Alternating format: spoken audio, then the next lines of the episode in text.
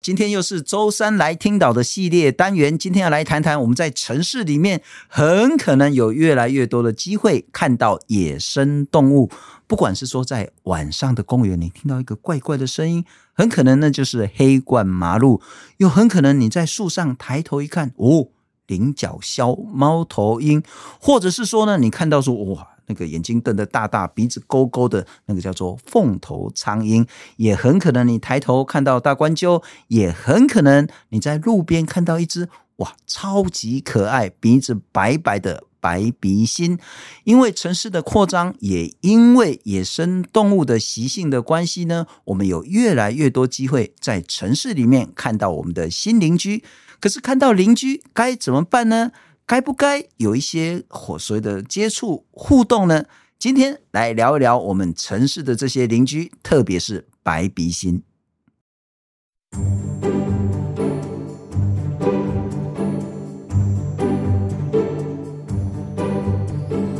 欢迎收听我们的岛。那这一集呢，我们的城市里面的新的邻居，我们来聊聊。白鼻心呐，哈，大概就是一年多前的时候，晚上大概九点多十点的时候，我自己一个人骑着摩托车要回家，然后呢，经过了那个我们的后巷的巷子要弯出去的时候，我说，哇，怎么有一只动物在草地里看着我？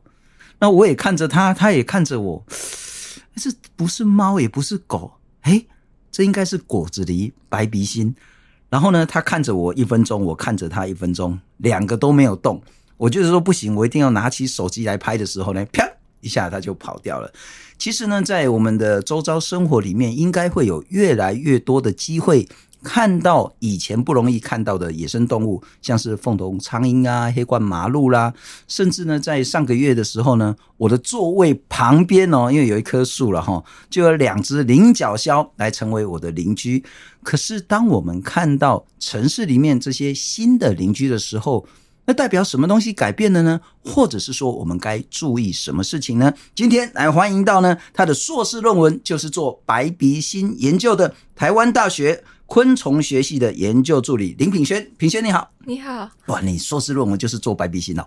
对，没错。做什么样的研究？白鼻心？我们那时候就是这个研究的契机，是我们学校就在蟾蜍山旁边，然后蟾蜍山的居民就和我们说。哎，有一些奇怪的事情发生了。我们发现山上动物开始跑下来，是，然后他们就很想知道到底是什么动物跑下来，他们 为什么跑下来？那他们跑下来会去哪里？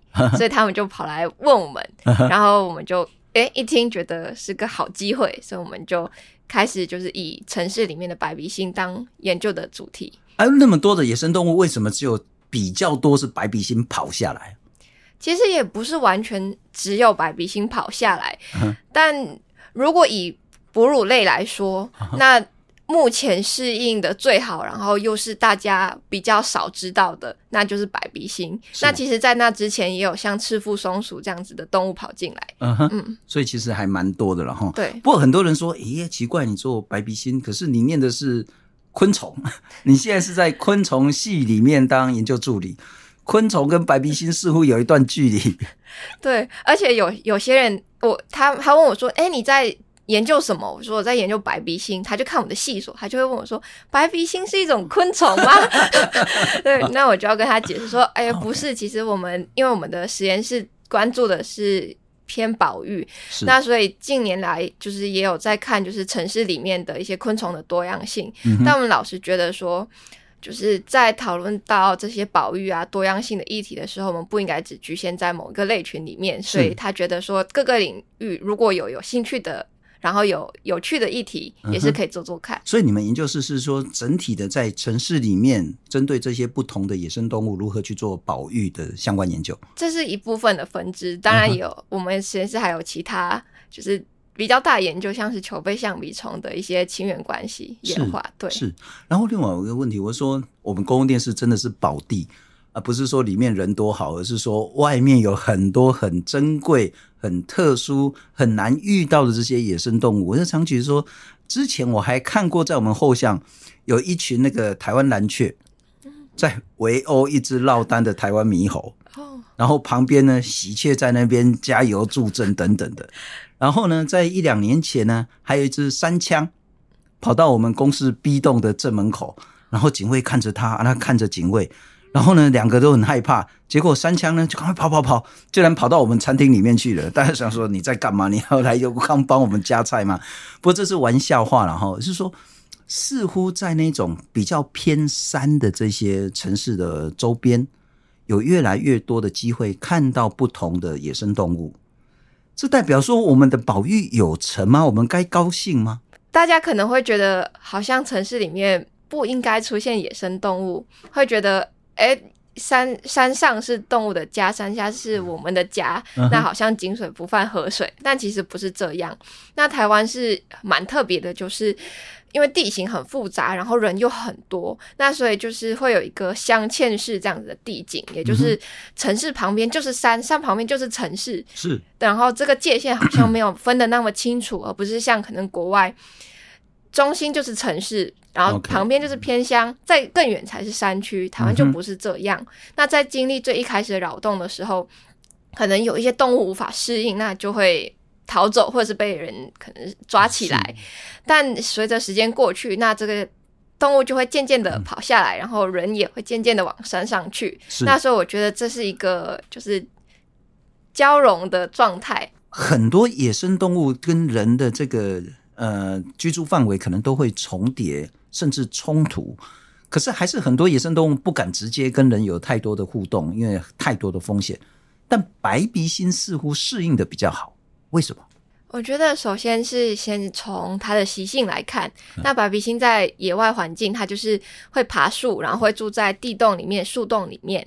那换到城市里面，那对应的可能就是行道树、电线，还有人类的住所。Uh huh. 对，那。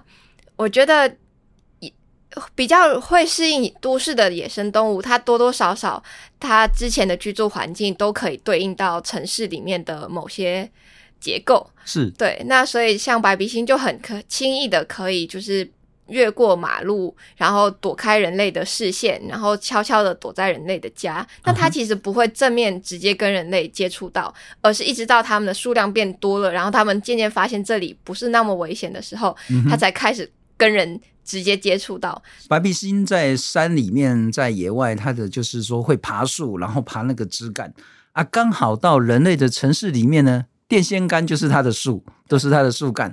然后呢，电线杆跟电线杆中间那个电线呢，就很像是枝叶相连的一样，所以它可以很轻易的从这边跑到那边。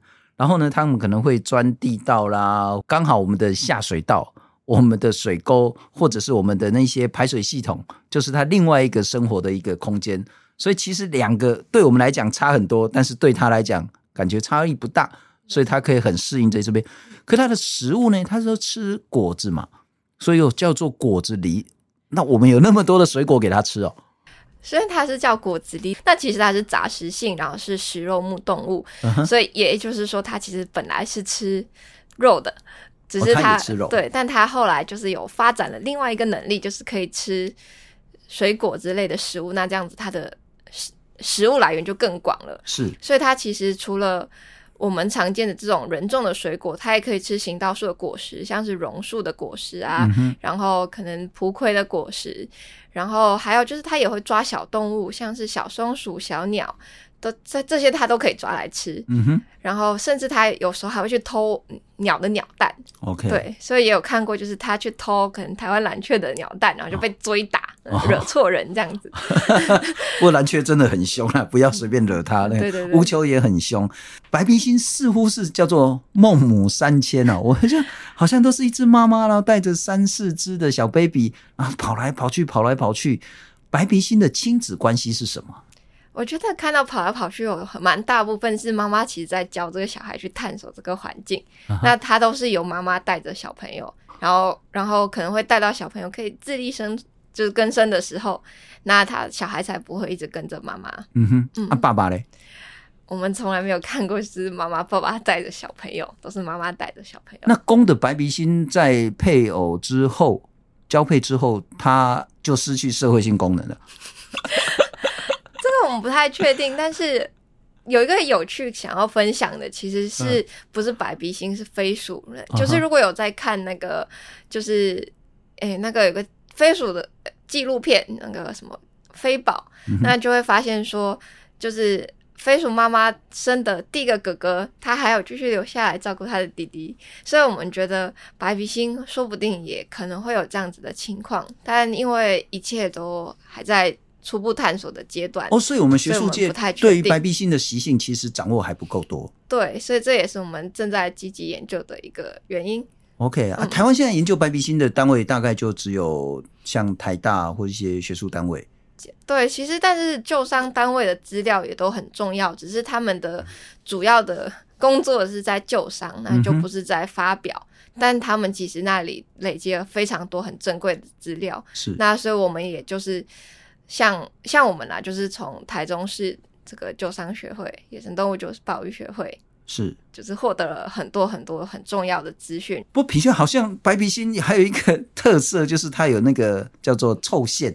当他觉得受到攻击有威胁的时候，他就会释放毒气出来熏死大家。这样 也不是啊，那是白鼻星可能特有的一个味道，然后也可以用来标记领地。嗯、对，它其实不是在危险的时候像那种臭鼬这样子，就是放个响屁，它不是这样子。嗯、但它的味道，如果你靠近闻的话，是会蛮明显的。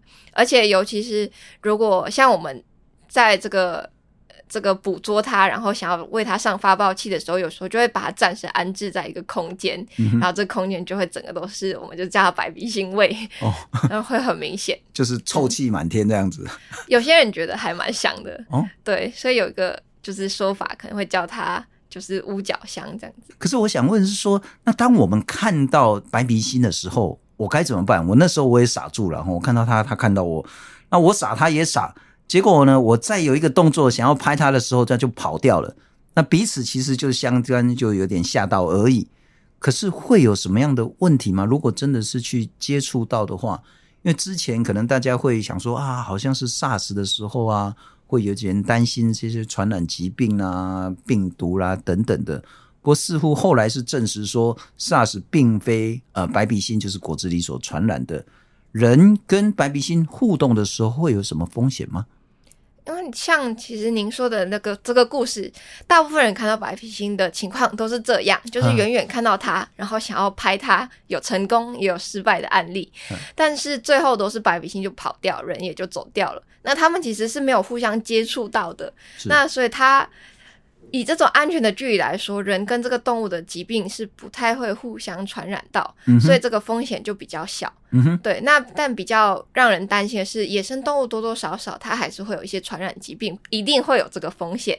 像是什么犬瘟热、犬小病毒，这些都是野生动物可能带有的风的疾病。嗯、那只要我们就是不要太近的跟它接触，那野生动物跟野生动物之间，它其实正常也会保持一定的安全距离。是。那这样子，这个疾病互相。散播开来的这个风险就会变得很小，所以其实也不用太过于去担心。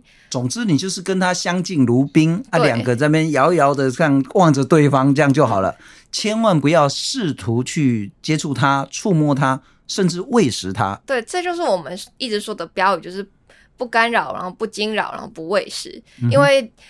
就是在你惊扰到他的时候，首先你一定会改变他的习性，像是有可能带小孩的妈妈，那你惊扰到他，他可能就会吓到，然后就把他的小孩就是丢在那边，自己先保命，因为他自己死了，那小孩也当然就不用活了，所以他一定会先救自己。是，那这时候人又跑去干扰这个小孩，那变成妈妈想要回来带小孩，他也不敢了。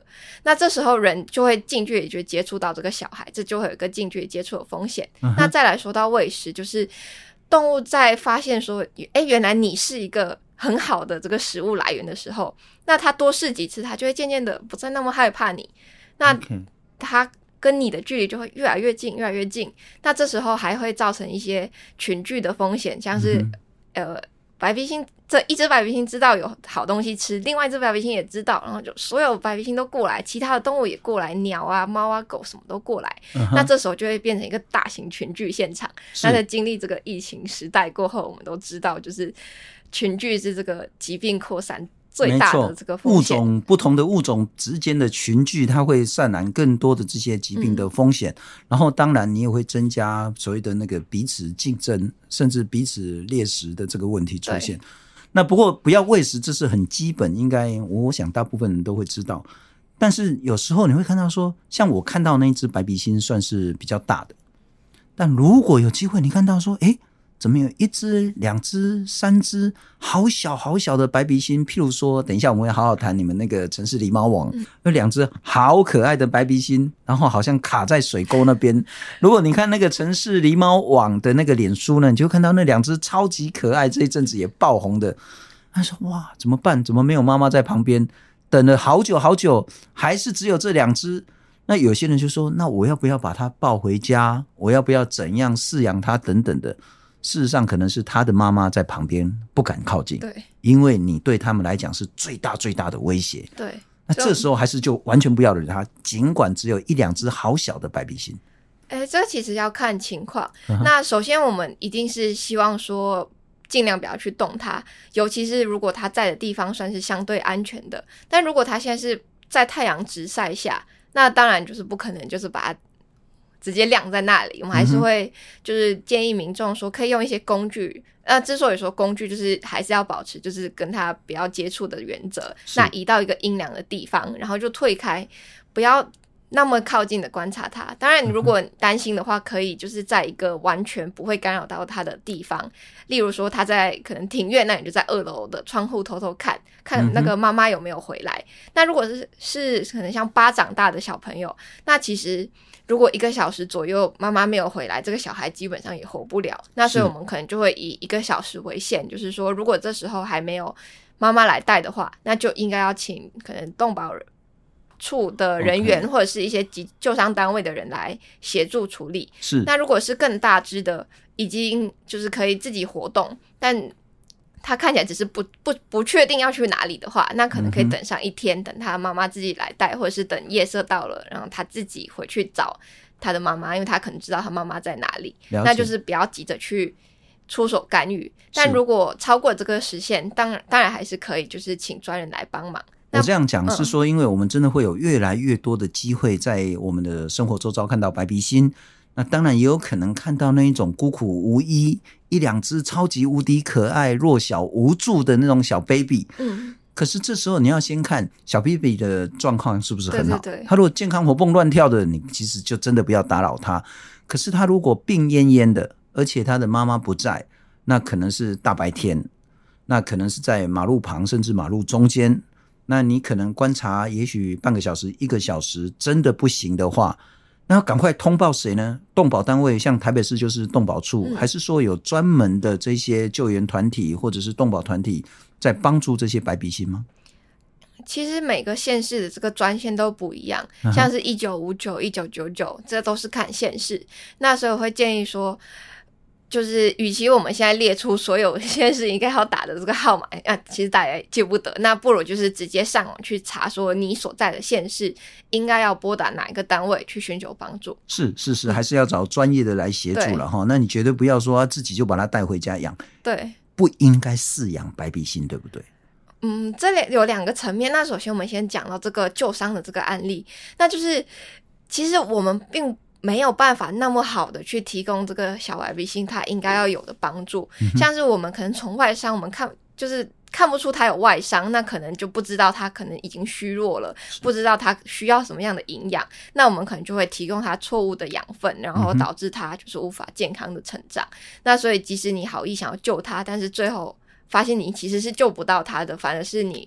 让他失去了可以获得更好医疗的一个状况。那说到就是饲养的话，就是其实白鼻星它还是具有野性。那所以我有听过，在很久以前，就是饲养这些野生动物还是合法的时候，那就是他们就试着好好的去照顾它。然后小时这个小白鼻星小时候就觉得它好可爱，然后抱着一起去睡觉。但它长大过后就开始乱咬人，然后这时候就是没有办法。在和他好好相处下去的时候，就只好选择可能让他回归山林。但是已经被人类饲养过的白鼻星要回归山林，这就不是那么简单的事情。是是，对，所以就是就算这件事情并不是说是违法的，但我们也不会建议你去饲养它。了解，对，而而且其实现在那个法规是说，就是未经允许的状况下，任何人是不得去饲养或者是去捕捉。一般不管是一般还是保育类野生动物啦，是是，不管是动保法、野保法，嗯、其实我们都是未经主管机关的同意，你不可以饲养，当然绝对不能买卖了哈。可是当然，学术机构或是动保团体，它就是有经过主管机关的一些认可，这样子。我们捕捉白鼻星都是有申请过的。哦，当然当然啦。可是聊一聊白鼻星的习性好不好？我就觉得很奇怪啊。就是如果它其实人类对它有害的话，它看到人应该要赶快跑才对。结果我们两个四目对望，对望了一分钟，他就是不动。那他不动是因为他傻住了吗？他他觉得说：“哎，我到底在干嘛？”那他我觉得他到底在干嘛？为什么他第一时间为什么会这样愣在那边？有一种就是可能性是他当下有点害怕，所以他就是想说：“我不动的话，看看你有什么动作，我再决定我要怎么办。”哦，或许我以为我没看到他，这也是一种可能。OK，那另外一种可能，我觉得是他其实蛮好奇，因为像我说，就是他已经没有那么警戒，他已经住在城市，可能两代三代，他已经觉得这个。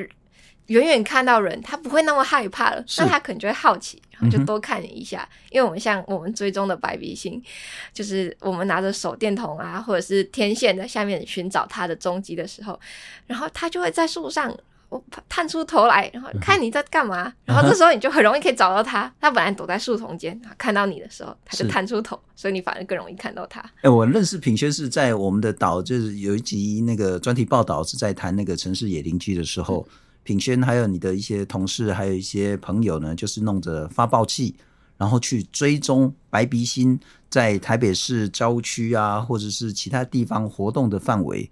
有没有比较有趣的东西可以跟我们谈一谈？它的活动范围很大很大吗？可以一下子就从台北市跑到台北县去？哎，我们发现，在都市的白鼻心活动范围超小，它超级窄，很窄哦。对，它的活动范围比我们人一天可能。很宅的人，活动范围可能还要小。它不是野生动物吗？我们都会戏称它说，就是它都睡到很晚，像尤其是在比较冷的时候，像冬天，他都会睡到很晚，然后起来跑到他家旁边的一棵果树上吃东西，吃完然后再躲回去家里面睡。然后这个作息就跟我们在假日的时候的作息一模一样。哦，那他爸妈应该很生气。但这个其实就是反映了，就是都市的这个资源分布的状况。就大家可能会认为说，都市好像没有什么资源，但其实不是。像果树，可能就就是行道树有结果的果树，都会种一排在一起。嗯、那这时候它不用去很远，它就可以吃到很充足的食物。嗯、那当然就是。野生动物为了节省能量，它当它当然就是奉行那种哦，我可以坐着，我就不要站着；哦、可以躺着，我就不要坐着的那种。对，那对它来说是最有利的。哦，那还真有趣呢！嗯、我还以为说它可以，因为它是夜行性动物哈、嗯，所以它可能一个晚上呢就可以从平陵啊跑到台北，然后然后隔天再跑到哪里去，跑到乌来等等的。事实上，你们看到它其实，在。都市里面过得还蛮安逸的，对，所以它活动范围可能就是一两公里这样子而已。但不是说它做不到哦，因为我就看日本的研究，就是他们就是在追踪一只就是异地野放的一只白鼻星，因为在日本的白鼻星其实是外来入侵种，他们繁殖的超级无敌多，uh -huh. 所以他们就有进行一些研究，想要看它的生理状况。是，就看到有一只白鼻星的这个活动范围可以到几千公顷，嗯哼，那我们可能都市的可能就。可能只有二十左右.对，所以不是他做不到，而是可能他没有这个动机去做。应应该说，住城市住惯了就比较懒惰一点啊。不过谈一谈，其实我们刚刚讲说，好像是因为白鼻心没有天敌，可是这样讲说对也对，说错也是错的，因为确实没有其他的野生动物在都市里面会去攻击白鼻心。可是白鼻心在城市里面的生活也不是那么的百分之百安逸。他可能会有遇到很多的问题。第一个问题就是车辆过马路，可能就路杀了。嗯。那说实在，他如果都是夜行性动物的话，晚上的车辆又很快。对。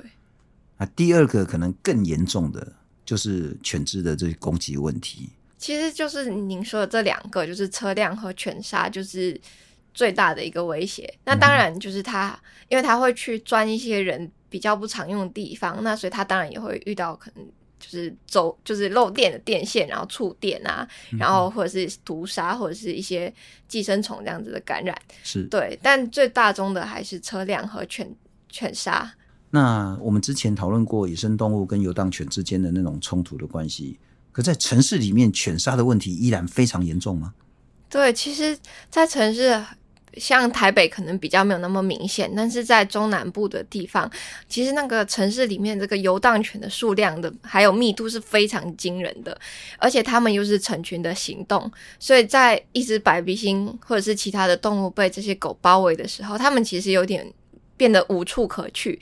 虽然可能有些人会觉得说，诶，他不是会爬树吗？他不是会爬电线杆？他不是会爬建筑物吗？为什么他不爬上去？嗯、但是要想的是，他当下可能被很多只狗一起围着追，对他，他可能完全没有这个机会可以跑到一个可以上树或者是可以爬上去的地方，那它就会被就是犬只撕咬。那比较让人担心的。就是除了这个犬杀的这个生还率几乎等于没有之外，也就是会造成一些疾病传染的问题，嗯、像是可能这只白鼻星可能本身带有一些传染疾病，那可能就会变成这整群狗都有传染疾病。对，而且就是就算人发现了，然后即就是想要介入去处理，那这个在短短的时间内，这个。小动物可能已经被狗咬起来，然后甩动，所以就会造成一个很严重的这个身体上面的伤害。是，所以即使送到救伤站，大部分都是都很难救回来。嗯，不过这真的是很大的问题了哈。那另外就是说，呃，之前的救援经验又一度以为是路杀，一度以为是被车子撞到，嗯、对，结果结果发现其实是被游荡犬，对，然后很多游荡犬攻击，嗯，才死掉的。但这个问题可以怎么做呢？就是说，我们之前讨论过很多，然后就是野保的这些遇到游荡犬攻击的问题。可是，如果我们要保护这些城市里面的新邻居，有办法在犬只管理上有比较好的政策吗？那首先就是，虽然我们还是应该要进行这个结扎，但在国外这个结扎的，然后原放这个 T 所谓 TNR，它其实是没有包含后续的喂食的，这是因为喂食会导致就是动物群聚，然后会增加这个动物。接触到的机会，那所以意思就是说，本来我们想要让这个地方可以繁殖的母犬的数量变得很少，让它几乎没有机会可以遇到可以繁殖的公狗，但是因为群聚的关系，变成这两只没有被结扎到的狗相遇的机会会变得非常的高，嗯、那这时候就会导致你好不容易结扎，想要让这个密度下就是下降，减少繁殖机会的这个努力。变成是白费的，那同时也会让这个狗的那个身体状况变得更好，然后它更会有力气去追人、追车、追野生动物，然后也会让它的领域性变得更强，因为这个地方可能很好，那它就会更想去守护这个地方。那也会就是让这个狗的这个狗群的这个数量会变得更大，因为如果食物资源没有很多，那其实你群群那么大。其实没有很有用诶、欸，因为如果只有一小块食物，那大家一起要来吃，那一定会互相打架。嗯、是，所以反而会让这个狗群变得从可能两三只变成可能甚至是十几只。嗯哼哼。不过因为几个月前在台北才有一场那个为野生动物而走的一场游行活动，那这个问题讨论过很多次，可是至少我们会有一个高度共识，不管是中央政府或是地方政府。在结扎上要做得更确实，然后在禁止那个喂食上，它其实要用更大的力道去执行，说禁止民众去在不可人的地方，不管是野生的、野外的地方，或者是城市里面，都不要有这些喂食的这些行为。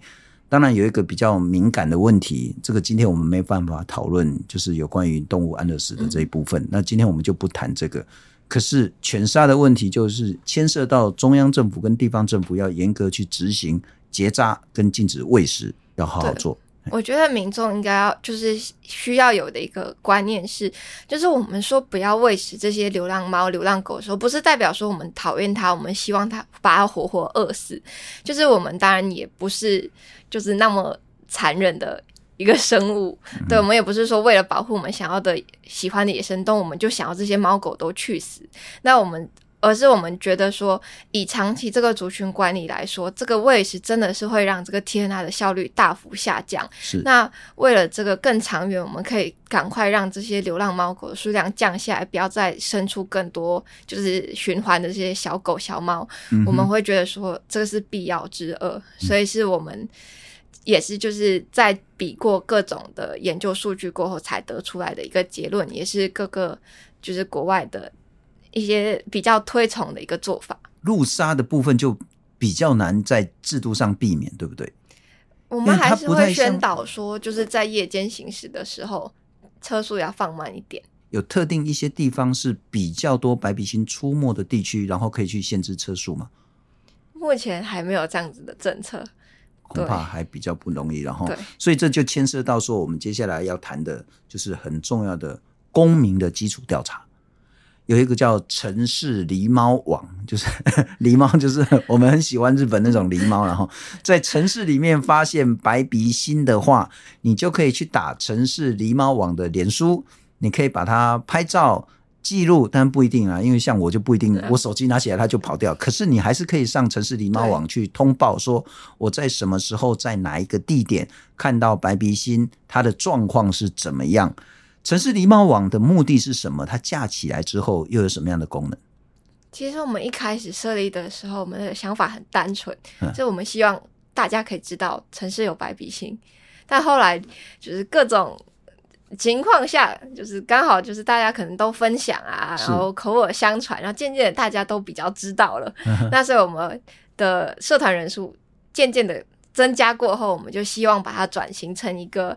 公民科学资料库，那就是大家可以把自己的这个募集的位置、时间上传过到这个社脸书社团里面。那我们看到过后，我们就可以去分析说，白鼻星在哪个季节出现的频度是最高的，然后他什么时候会带小孩，那他的小孩一般会带多少个？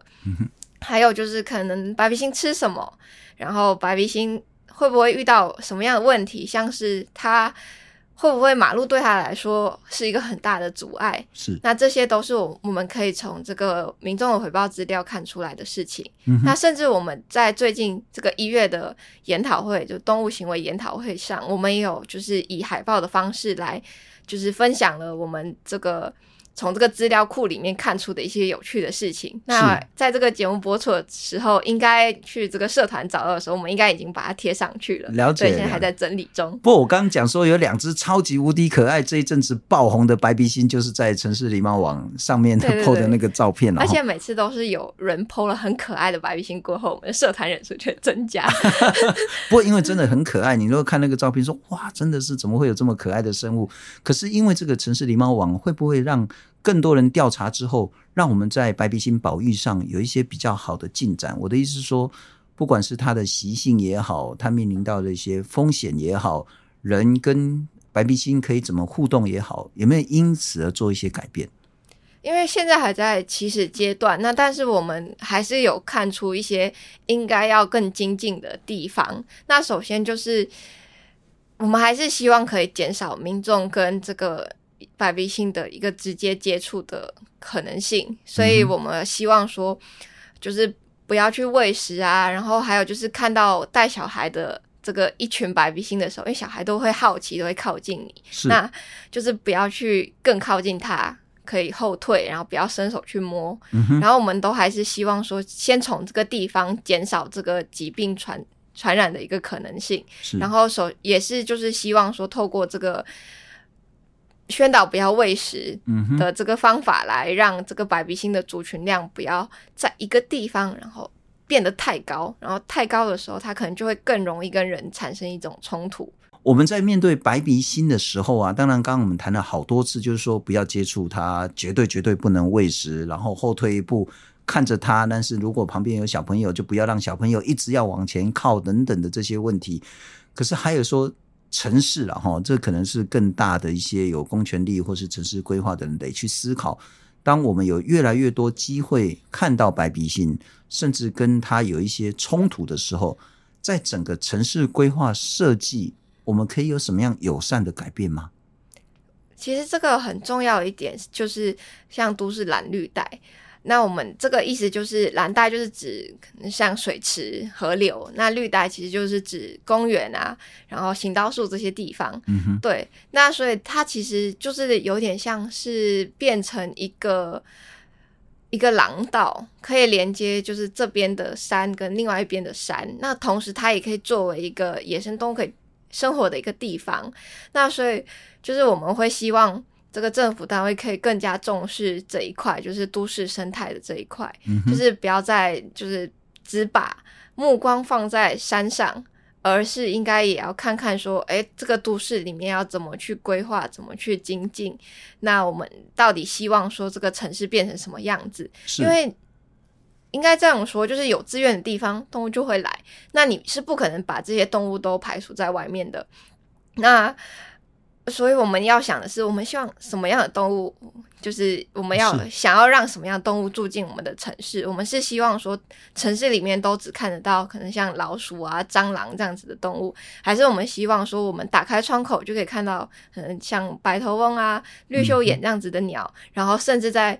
晚上的时候，可能可以听得到菱角鸮的叫声，是还是可以看到白鼻心在活动，或者是飞鼠在活动。飞鼠也是现在有在慢慢跑到都市的一个动物，是对。那所以我们是觉得说，我们应该要去想想看，我们到底想要什么样的没有错环境。就是说，当我们发现说，哎，旁边有那么可爱的邻居的时候，嗯、你就得想说，那我们可以帮这些邻居做些什么事情。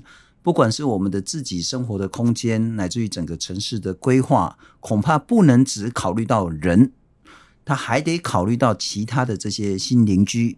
所以就包括说，是不是要更好、更多的绿带、森林啊、公园啊，或者是蓝带这些这些水的这些系统啊、一些设施的部分，然后，不过总之就是说，那是一个新的关系、新的可能以及。新的开心的情况，对，就是当你在看到说，哎，我住家范围有越来越多的不同的生物成为我的邻居的时候，那应该是一件好事情，对不对？那我们该如何迎接这件好事情？我觉得就是，其实我们需要更多的教育。让大家知道说要怎么去跟这些动物相处，那同时这些动物其实也提供一个很珍贵的这个教育的机会，那可以让我们的小朋友不是只是从书上看到，就是动物它长什么样子，而是可以实际上去观察观察这些。可能像，其实，在校园，他们只要走出去，那他们就可以看到各种各样的昆虫，各种各样的鸟类，然后甚至像土土里面有各种各样的生物，嗯、那他们可以实际上用眼睛去看，而不是，呃呃，还有就是也有时候也碰得到、听得到，嗯、那就不会只是。从那种冷冰冰的字上看到这些东西，我觉得这是很重要的。是非常谢谢台大昆虫系的研究助理林品轩来跟我们聊聊越来越多的机会，在台北、在新北、在台中、在高雄等等的这些城市，可以看到我们的新的邻居，不只是白鼻心，还有越来越多的野生动物。谢谢品轩，谢谢，谢谢。